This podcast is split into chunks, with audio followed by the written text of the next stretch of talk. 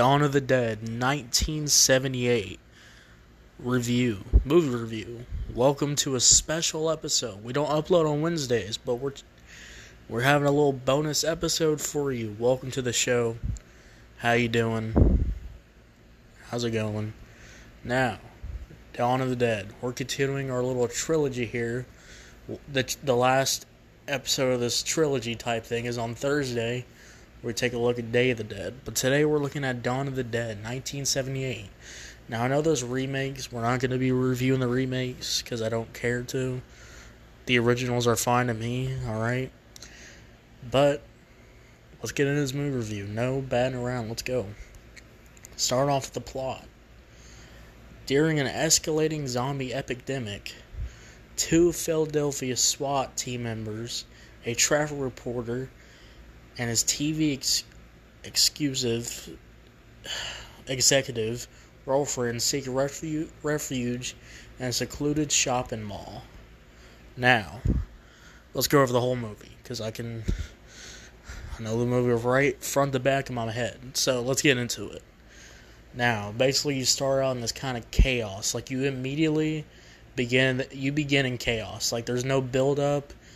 Um, what I was complaining in Night of the Dead was the slow build up to the actual stuff. Not this one. This one starts right in the action, right there. Right, you got you're in this. Everybody's freaking out. News reporters are going crazy, and you got this reporter that's running around trying to do stuff or whatever, and then the guy comes in. I forgot his name. I know that's really bad. I forgot his name. Oh, I'm an idiot. I know I, I know his nickname, Flyboy. Yeah, Flyboy. I don't know his like char- his like for real character name, but I know the nickname they give him, like Flyboy. Flyboy comes in, he's telling her to get in the helicopter. He's like a reporter type thing, telling his girlfriend to get in there. And then you cut to these SWAT officers going in this building, taking out taking out people, and this is some man. I think one of the big the big scenes on here is when they one of them take a shotgun and they just blow this guy's head off. That was crazy. Or or the scene when they're walking in this kind of where they dump where they dump all the zombies at. The zombies are in just like this cage area just feasting on just feasting on some like 30 zombies feasting on people, ripping disgusting stuff, gross stuff. All right, these special effects here are some of the best special effects I, have seen in a while in any movies, and it's it's not it's not computer generated, which makes it more. I guess it makes it more look better. Um, obviously, you can you can make special effects on a computer look good, but it, when it's physical, when you can really tell it's real, it's it's really good. All right, it's really good, and also also then then they come with the reporter these two SWAT members which I do know their names all right? Roger Roger is the short guy and then crap. Peter Peter. Peter's the bold he's the hero stuff like that. And they all get in the helicopter and they go and they start flying out and then they stop by to get gas for the helicopter. This is when it gets a little insane, alright? Because Peter has to kill two zombie kids, which you don't really see a lot in zombie movies. They usually they usually keep kids out of this. But no, they killed killed straight two kids out there. And then they fly back and then they see the shopping mall. Now the shopping mall. This is where the whole movie becomes a whole different movie. It's like two mini movies basically. So when the next act starts, when they go in the shopping mall, and then you really see kind of this because you know you kind of bond with these characters. You kind of see them. You see character development. You see, you see the the girlfriend that was kind of doing nothing in the movie, being a drag. You know, dragging on everybody to actually doing stuff, actually helping out.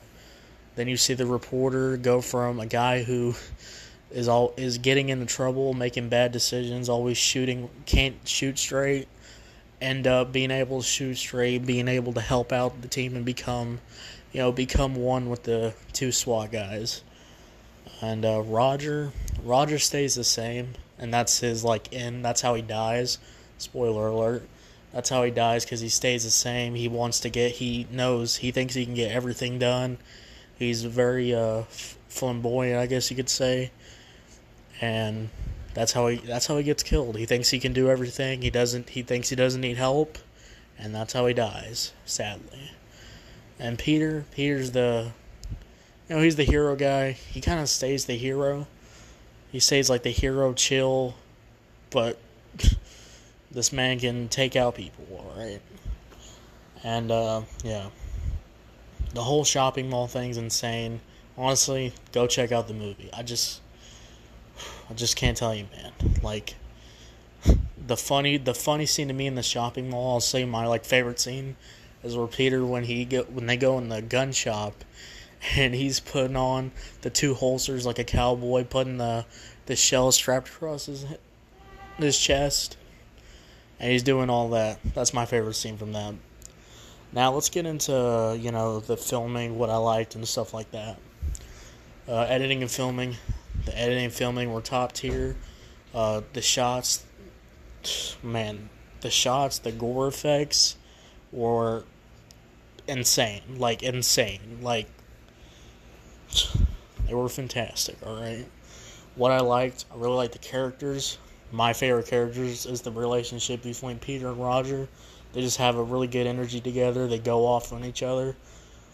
Good stuff there. Their duo, their duo is funny, and pretty much unmatched.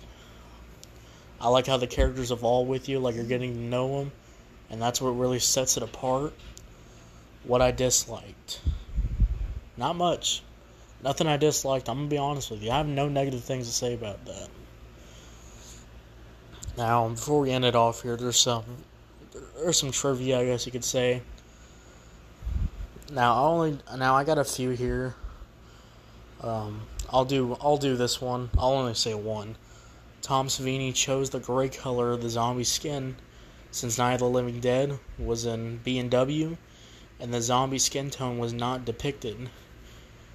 He later said it was a mistake because many of them ended up looking quite blue on the film which they do. Some of the zombies look pretty blue. They got kind of like that blue skin. Overall, this film is a masterpiece. I think it's one of the best zombie films ever created. Like, I'm gonna be honest with y'all. One of the best. Like, insane movie. Alright? Night of Living Dead will be always be my favorite film, but I cannot deny it to y'all. I cannot stress this enough. This is one of the best zombie movies ever created. And if you haven't seen it, if you haven't seen it, you are missing out. Go it's on YouTube. Just look up just look it up. There's even all the there's even the extended version. I recommend the US version because I don't know, it's the one I liked. I didn't do the extended one. But I'm telling you, one of the best zombie films ever created ever created. Like I'm like I'm dead serious. I'm not lying to you.